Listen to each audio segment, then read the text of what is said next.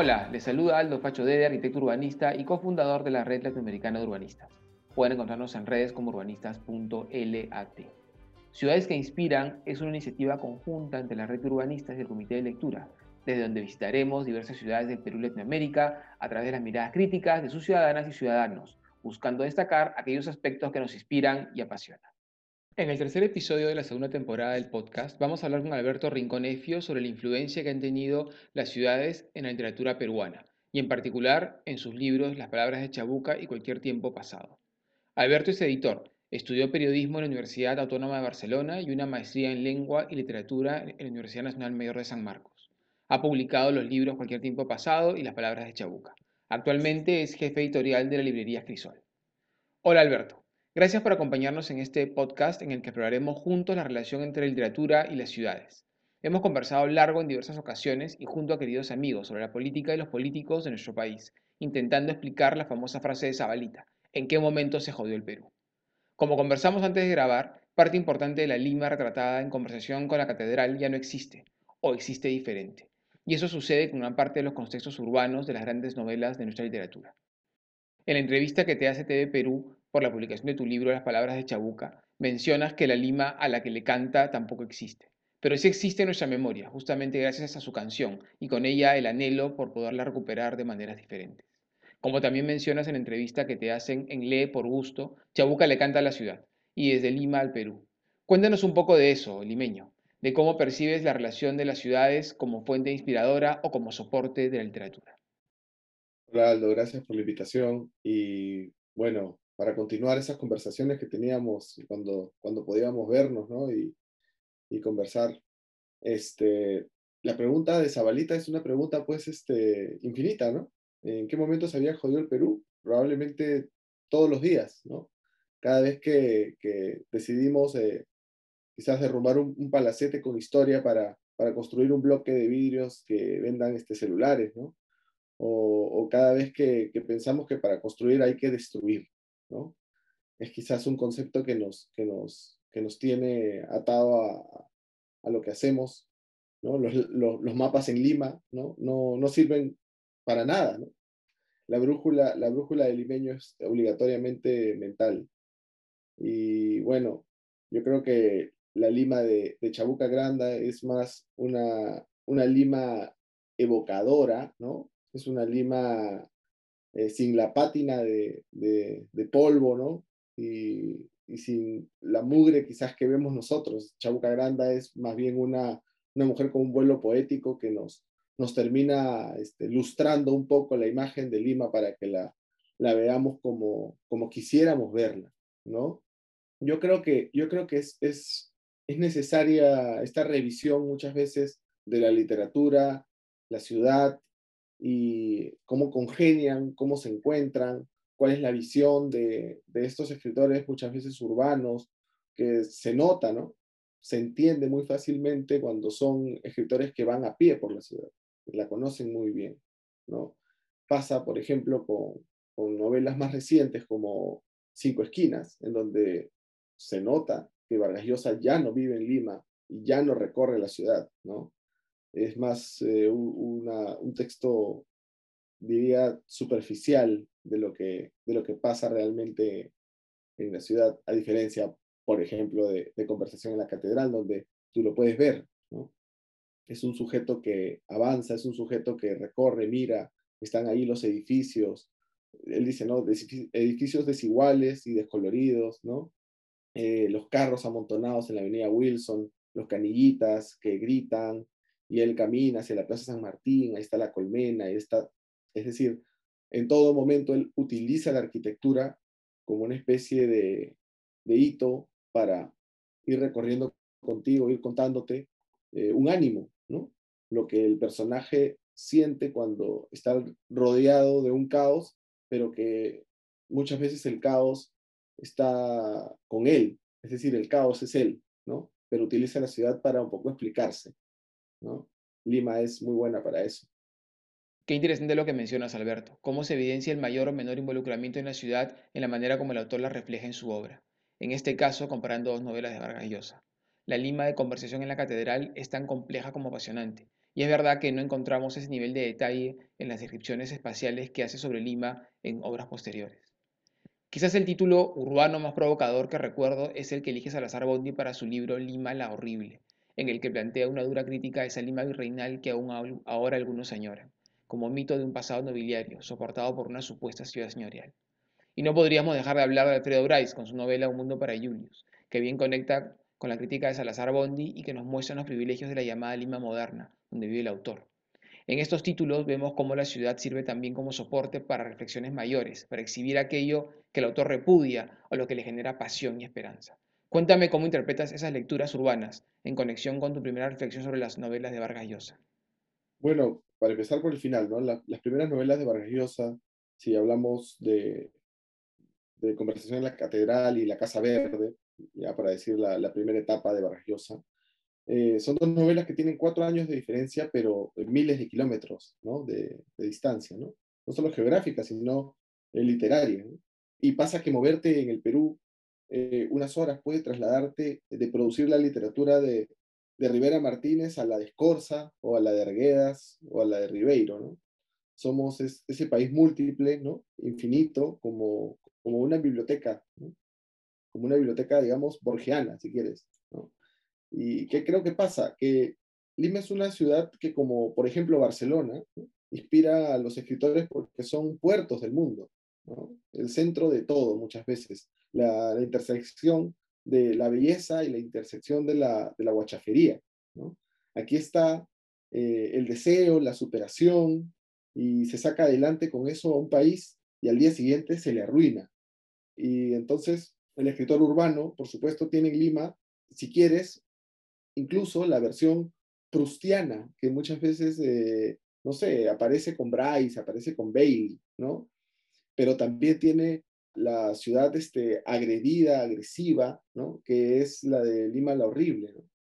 De un Salazar Bondi, bueno, Salazar Bondi es como, para decirlo de alguna forma eh, dura, es, es como esos gallinazos que recorren la ciudad y están viendo, ¿no? que es un, espacio perfecto para, para su vida, ¿no? Es un espacio perfecto para ser como son, ¿no?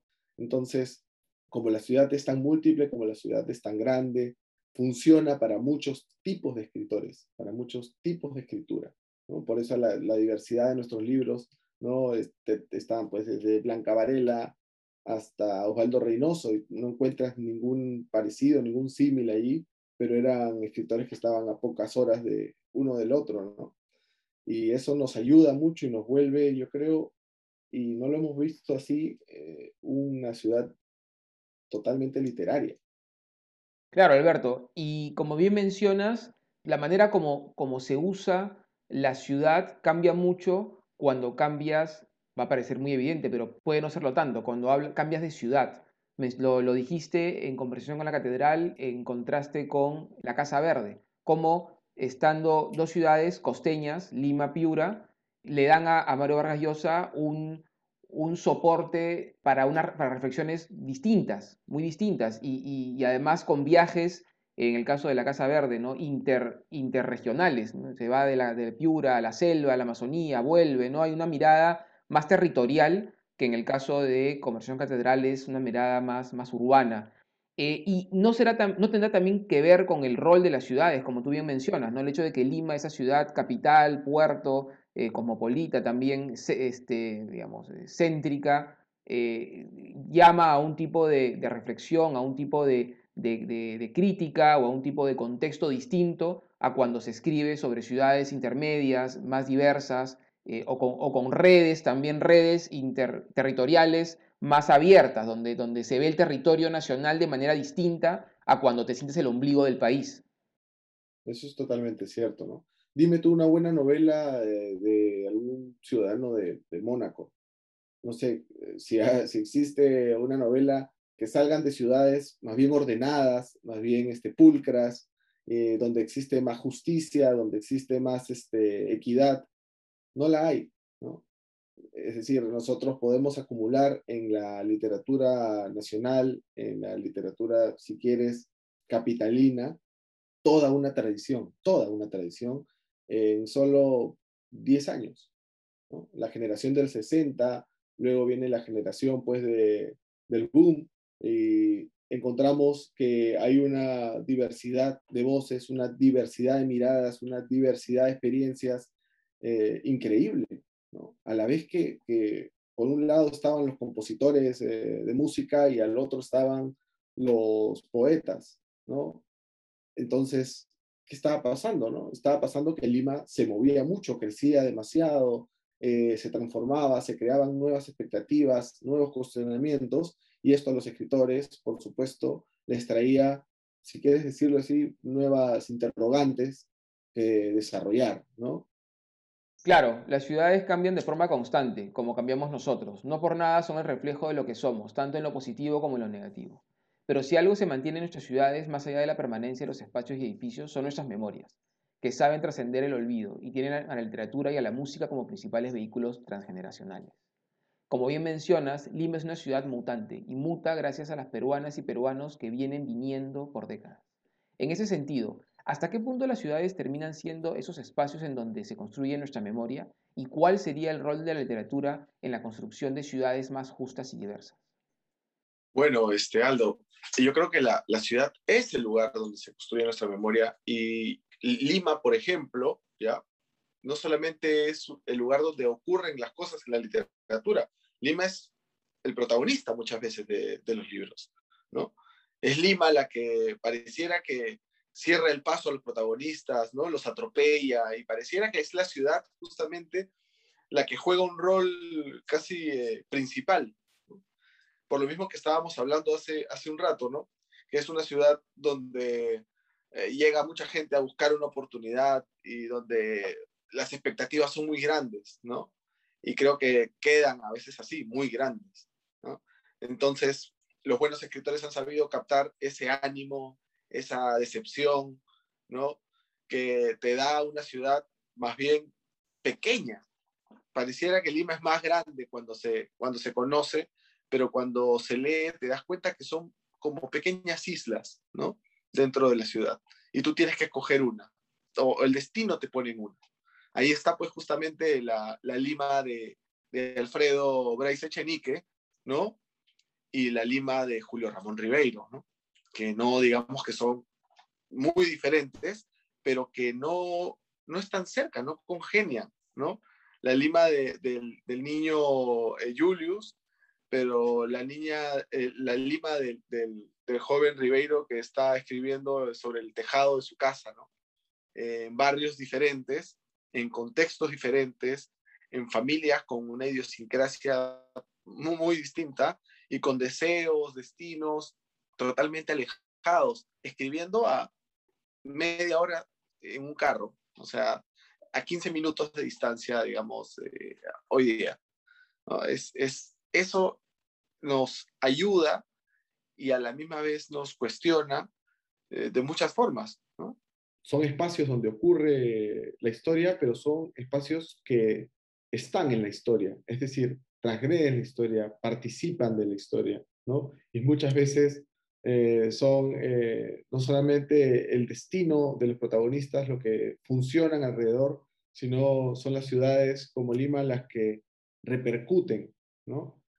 Y creo que lo vemos en, en novelas, en historias como La Casa de Cartón, lo vemos luego en, La Palabra del Mudo, lo vemos finalmente con Bryce, con Cueto, con Thais, ¿no? En donde ocurre, pareciera, eh, historias muy diferentes, muy distantes, ¿no? literaturas que no, que no congenian, pero que hay que ser muy eh, analista, hay que detenerse muy bien para darte cuenta que están hablando probablemente sobre lo mismo la mirada de, Martín Adán, este joven que, recorre Barranco, eh, evocando pues este, muchas cosas de su infancia, muchos recuerdos, es uh, un Martín Adán, es una literatura, es, es casi una, un mundo, ¿no? Alejado del de hoy día, eh, que lo vemos pues en Richard Parra, por ejemplo, ¿no? Que es ya una literatura este, callejera, dura,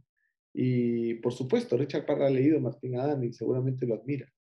Y de acuerdo a lo que dices en tu, tu pregunta, ¿no? Si la literatura crea sociedades más justas, yo creo que no. La literatura no tiene propósitos de un mundo mejor. más bien lo que hace es mostrarte injusticia, lo que hace es mostrarte el mal, ¿no? Para que los conozcas, pero no tiene propósitos la literatura.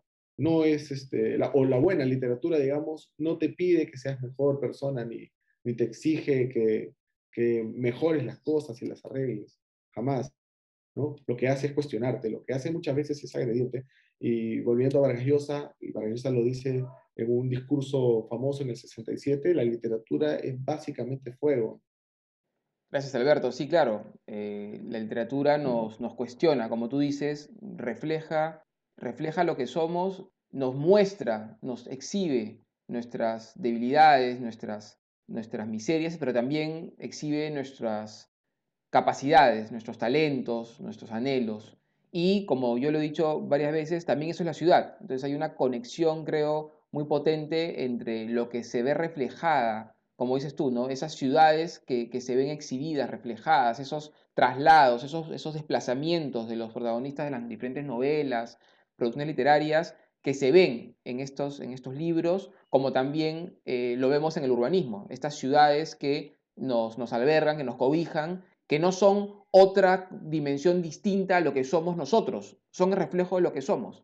Entonces las cosas que vemos negativas en las ciudades, esas cosas que nos molestan, que nos, que nos generan eh, hartazgo, nos generan eh, molestia, nos generan, inclusive nos, nos, nos, nos, hacen daño y nos, y nos agreden, somos también nosotros mismos, que nos agredimos, que nos agredimos de forma, agredimos, perdón, de forma distinta, ¿no? desde, la ciudad misma, desde, lo, desde la manera como usamos la ciudad. Cuando un auto te, te atropella, cuando, un, cuando una combi, digamos, te, te tira, cuando un árbol se cae por falta de mantenimiento, cuando un parque no es parque, sino es un terral, cuando un juego de niño hace que un niño se dañe, se haga, ¿no? Porque, porque no está mantenido. Todas esas cosas que suceden tienen que ver con la manera como somos nosotros mismos y, se, y se refleja de forma muy cruda en ese espacio que habitamos. Alberto, me gustaría pedirte, como siempre hago en el podcast, un mensaje inspirador para que nuestros oyentes se animen a encontrarse y encontrar su identidad en las ciudades que construyen y habitan. Mira, yo diría finalmente que me reafirmo, somos un país literario, ¿no? Y Lima es, es una urbe que ha, ido, que ha sido dinamitada, creo yo. Lo mejor que hemos producido lo debemos a la calle y, a la arquitectura, por ende, ¿no? La casa de cartón, la ciudad de los perros o la flor de la canela son testimonios de una visión maravillada, a veces ingenua, a veces exagerada, pero franca, de cómo la arquitectura inspira, conmueve o muchas veces aplasta. Recordemos, hace 200 años, San Martín trepó a un balcón en Huaura para declarar la independencia. Estas estructuras, la arquitectura, que hoy se cae sola por todo el país y que está abandonada, alguna vez fue pues el escenario y el soporte de nuestra libertad, ¿no? Y eso no, no es una coincidencia. Qué buen mensaje, Alberto, y conectas directamente con lo que, por cómo iniciamos, ¿no? Y también me hace recordar mucho las entrevistas que te han hecho y, tanto, digamos, periodísticas como también este, televisivas sobre ese lamento de Chabuca, ese lamento final de Chabuca, ya la Chabuca en sus últimos años, de esa Lima a la que ella le cantaba, esa Lima que se desvanece, que se va, que se va con la, que se va, que se mantiene en nuestra memoria, pero que se va como, como, como espacio urbano, como, como, como edificios, como tú mencionas. Lo de Waura es clarísimo, pero no solamente eso, o sea, si vamos a recorrer esos espacios urbanos que fueron escenarios de nuestras grandes conquistas eh, como sociedad republicana, muchos ya no están, y no se han ido porque hayamos querido que se vayan, se han ido porque no hemos querido que se queden. Y creo que ahí, hay, creo que ahí está lo duro, porque cuando la sociedad de forma consciente decide derrumbar monumentos, muchas veces son actos políticos muy potentes, ¿no? Cuando uno, cuando tiran la, estatua de Lenin, por ejemplo, ¿no? O cuando, o cuando se demuele, ¿no un edificio porque se incendia, porque refleja, digamos, un poder que ya no se quiere ver más, se quiere superar, una etapa que se supera pero cuando nuestros monumentos se caen o se van porque no hacemos poco para que se queden, ahí sí creo que hay una, hay una crítica muy fuerte a la manera como estamos cuidando esa memoria que nos permite a su vez crear nueva memoria. Así que me, parece muy potente tu, mensaje y además también viene muy bien en, en, el Bicentenario, en esta mirada hacia atrás para poder proyectarnos hacia adelante. Entonces, ¿qué de, lo, qué de eso que nos permitió ser lo que somos hoy a nivel urbanístico se mantiene y qué hemos hecho para que se mantenga o al revés, qué hemos dejado de hacer para que ya no esté más. Aldo, ha sido un gusto conversar contigo nuevamente y, poder tener este intercambio que, ha sido muy, muy simpático. Muchas gracias. A ti, Alberto, mil gracias, amigo. Nos seguimos viendo. Por mi parte, eh, agradecerte muchísimo por tu tiempo eh, y despedirme de nuestros oyentes hasta una nueva visita a aquellas ciudades que nos inspiran y apasionan. Muchas gracias por escuchar.